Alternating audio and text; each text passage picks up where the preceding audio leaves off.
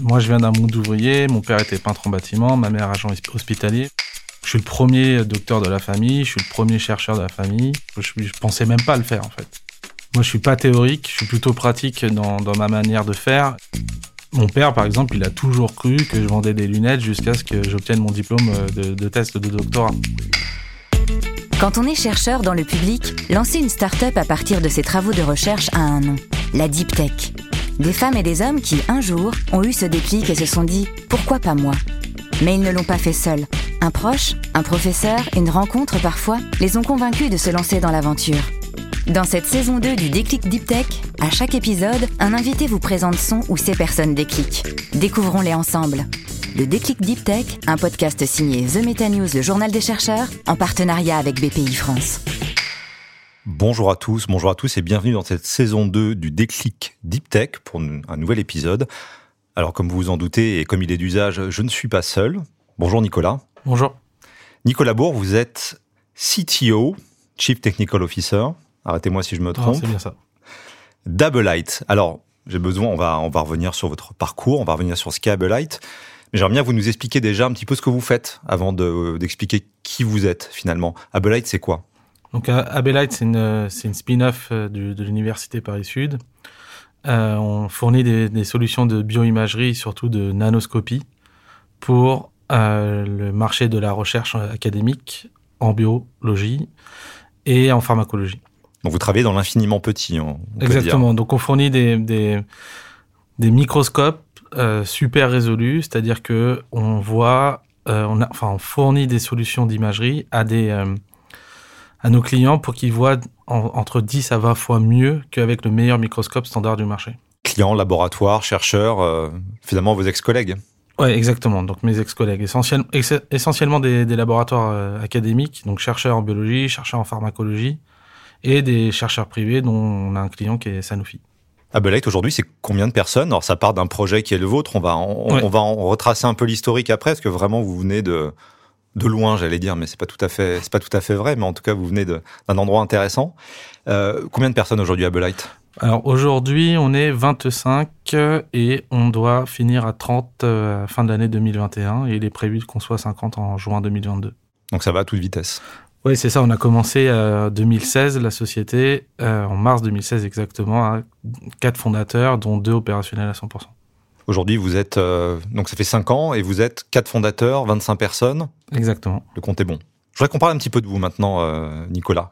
Euh, Est-ce que c'était évident pour vous de vous retrouver là où vous êtes aujourd'hui, c'est-à-dire à la tête, à la co-tête hein, On entend que vous avez Oui, plusieurs euh, associés dans, dans l'histoire, on en dira un mot tout à l'heure.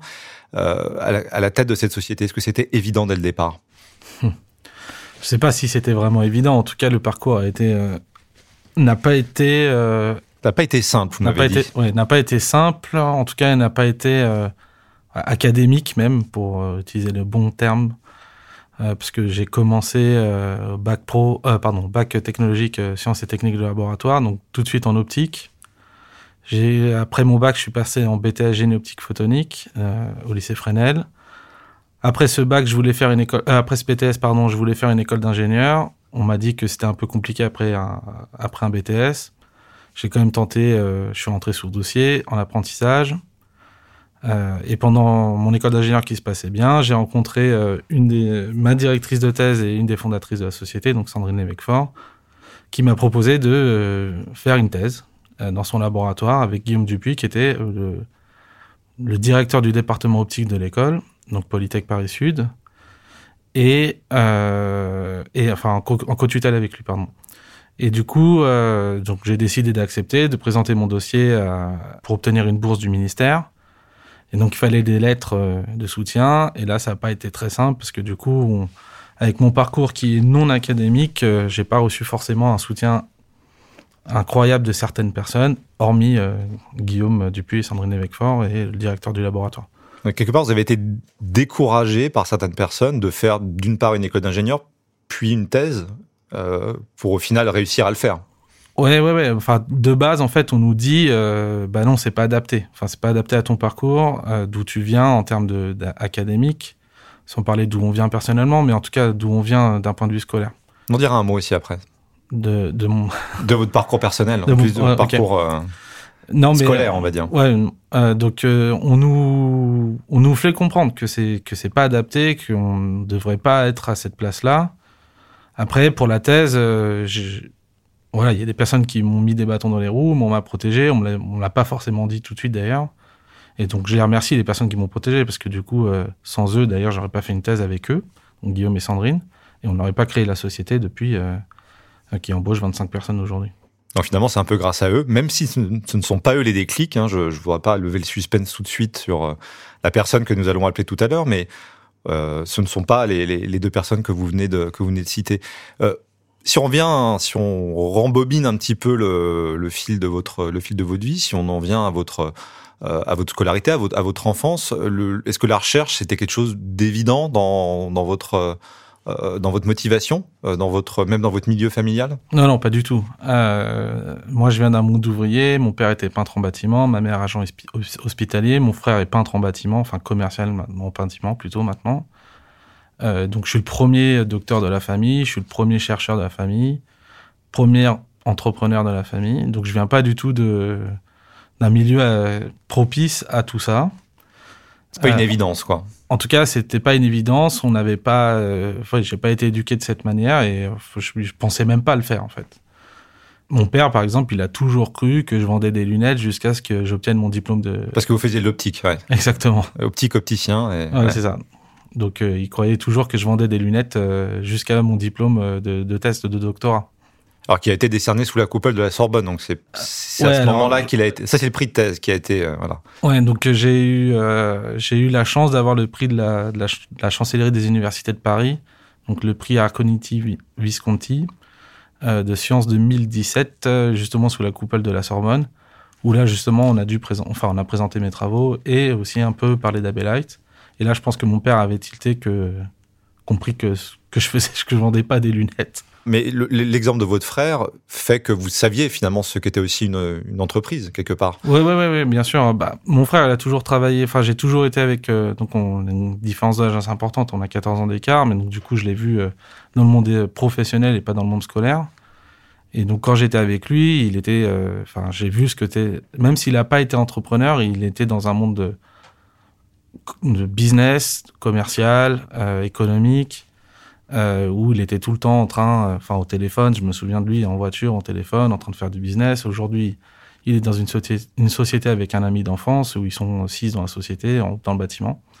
Et enfin voilà, donc c'est c'est c'est pas un déclic, mais enfin c'est quand même un moteur pour euh, pour euh, pour moi quoi. Ça vous a prouvé que euh, aujourd'hui vous avez peut-être des points communs dans votre vie avec ce que vous voyez de votre frère qui qui gérait une entreprise, qui, qui a contribué à une entreprise. Vous c'est votre cas aussi aujourd'hui maintenant. Ouais, ouais, bah, je passe mon temps au téléphone en voiture, quoi. Donc, ouais, c'est ça.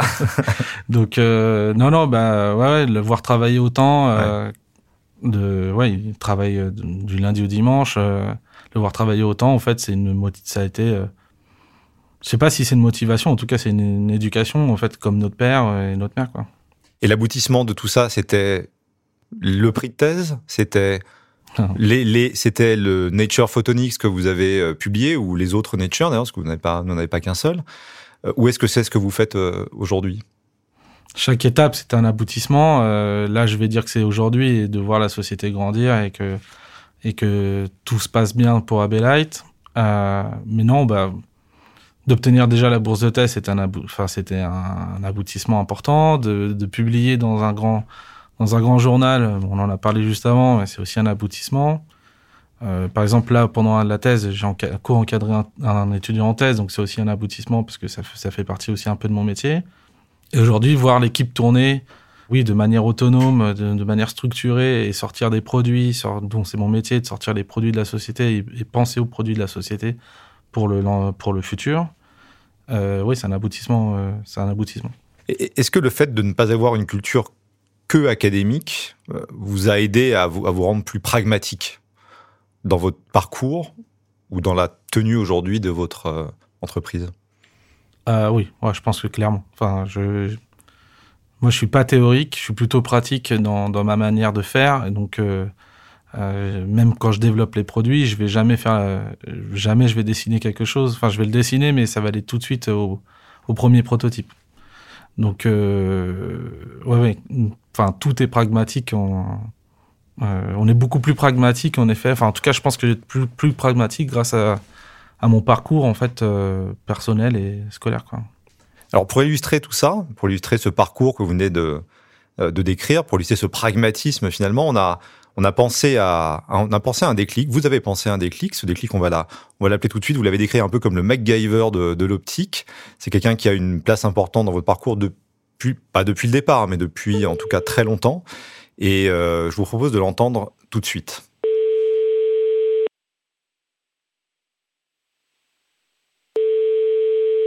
Hubert, bonjour.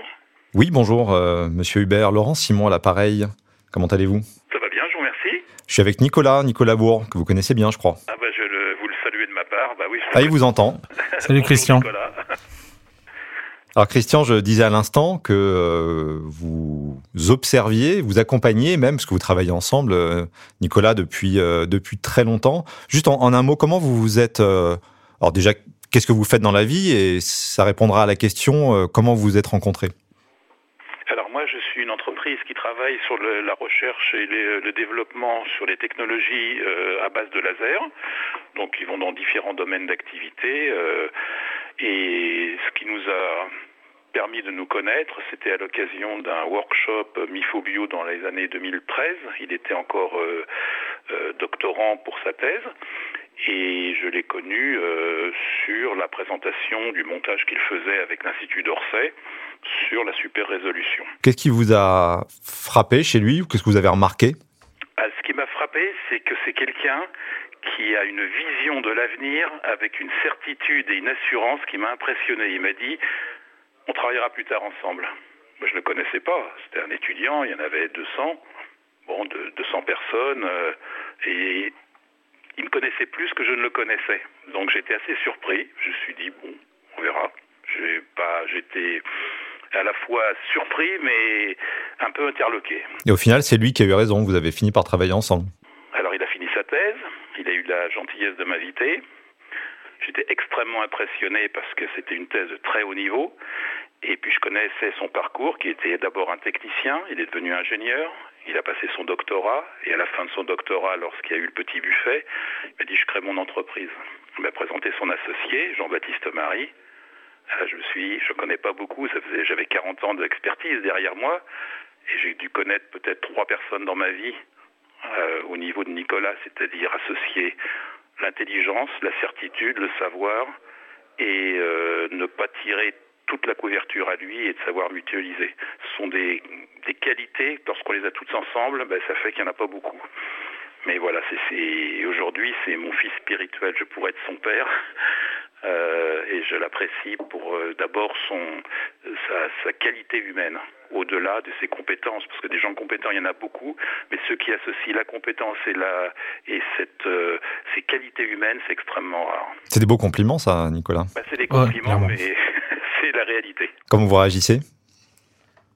Bah, bah, je, bah, déjà, je suis touché, mais euh, bah, bah, merci Christian. Euh, bah, ouais, je suis. Ouais, voilà. Il n'y a pas de mots? Non, il n'y a, pas de mots. Non, je suis. Enfin, je suis aussi admiratif de Christian, donc c'est pour ça que j'avais choisi comme déclic aussi. Oui, parce que vous avez un, Christian, vous avez un parcours, vous, vous l'avez pas trop dit, hein, mais un parcours d'autodidacte, d'expérimentateur euh, au sein de cette de ce secteur qui est pas qui est pas évident être passionné. Et je pense que Nicolas est un passionné. Euh, c'est quelqu'un qui a une juste vision de l'avenir. Alors, euh, on peut dire que c'est un précurseur, mais il est surtout euh, l'opportunisme du moment, mais dans le bon sens du terme. Pas le mot opportuniste est à double, à double sens. Mais là, c'est comprendre ce qu'il faut, anticiper, savoir s'entourer des bonnes personnes.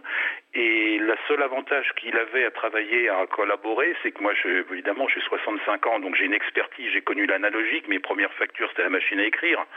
Donc euh, j'ai une vision de terrain. Et Nicolas n'avait pas cette expérience. Par contre, il avait effectivement, lui, des connaissances que je n'avais pas. Et quand on associe le savoir-faire des anciens et la, la, jeunesse et la, et la vitalité de son âge, eh ben, je pense qu'on a fait des belles choses. Mais c'est assez rare de savoir utiliser euh, ce que je pouvais lui apporter. Transmettre, et j'ai vraiment un énorme plaisir à lui transmettre tout mon savoir-faire. Apparemment, vous savez vous entourer, euh, Nicolas. Oui, oui bah, bah, Christian, c'est vraiment une personne importante dans la société. Euh, Jean-Baptiste Marie, euh, donc mon associé. Alors, vous êtes rencontré pour l'anecdote par euh, Éric Langrenier, Éric Langrenier qui était le déclic d'une précédente invitée, Jeanne, Volatron, qu'on salue ici. Ouais, donc avec avec Jean-Baptiste, on s'est on s'est rencontré donc dans une formation. Euh, on pourra en reparler après, mais avec, avec Jean-Baptiste, on a Christian, on l'appelle notre tonton parce que pour, je pense que sans lui au début, enfin même déjà de nos jours aujourd'hui, mais même au tout début où il nous a beaucoup beaucoup aidé. Euh, il nous a fait nos premiers prototypes à, à, à coût. Euh, euh coût réduit. À coût réduit, c'est même pas coût réduit, c'était euh, à prix sacrifié. À prix coûtant, quoi. À prix coûtant. Euh, et sans lui, on se, on, on, on, je pense qu'on serait, on serait pas là où on en est aujourd'hui. Hein. Aujourd'hui, on est distribué, on, pardon, on est distribué par Olympus en Europe, aux États-Unis et en Chine. Et si on n'avait pas les premiers produits, euh, genre, enfin, je pense qu'on n'aurait même pas fini les nouveaux produits qui sont distribués dans le monde entier. Quoi. Et qu'est-ce qui a fait que vous l'avez cru, Christian, quand il, a, il est venu vous dire qu'il allait, il allait vendre X euh, centaines de prototypes?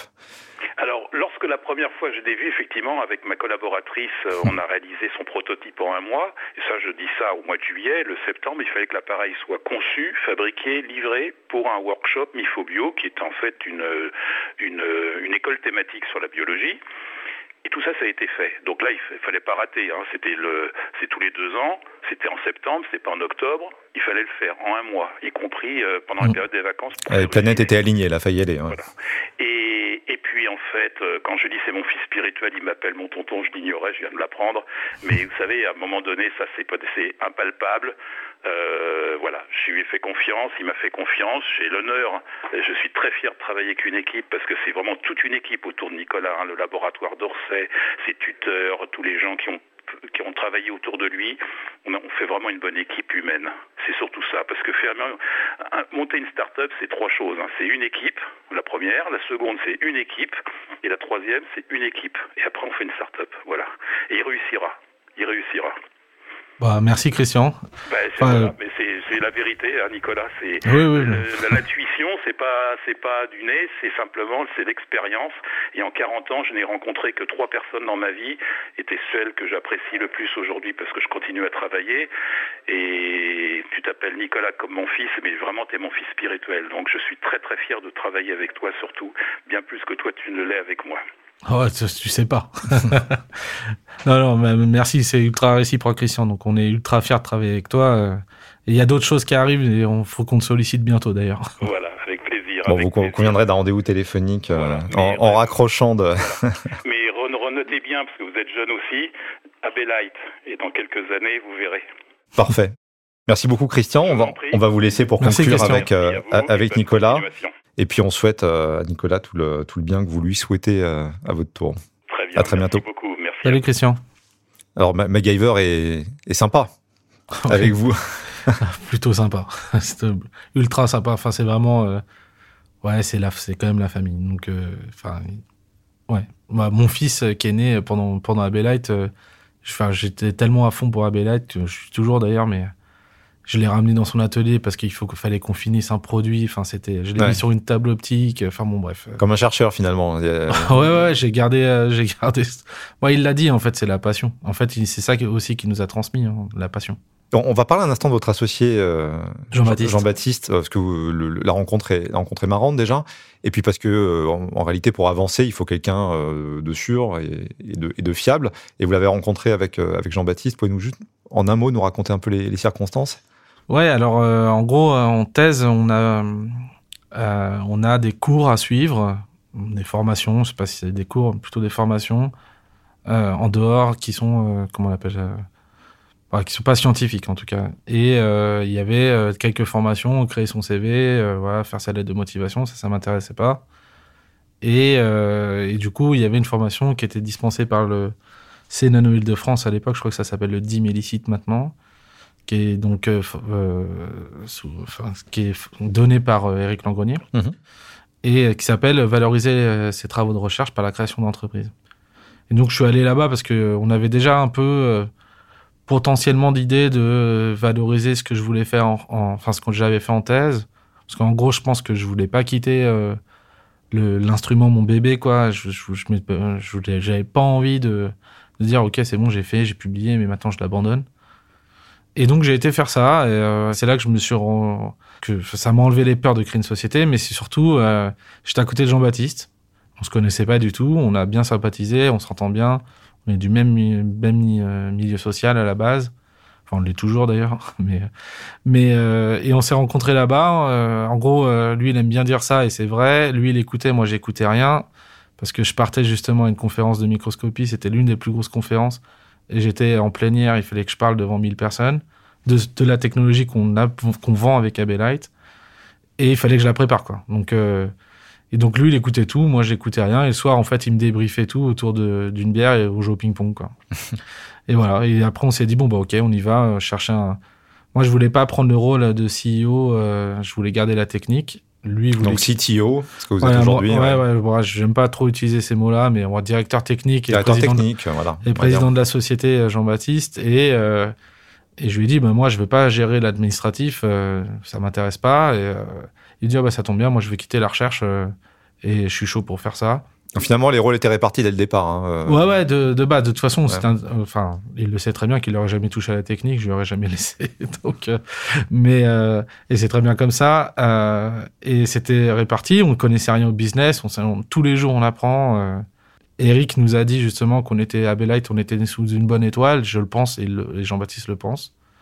Et pour l'instant, c'est vrai. Donc et tout se passe bien pour l'instant.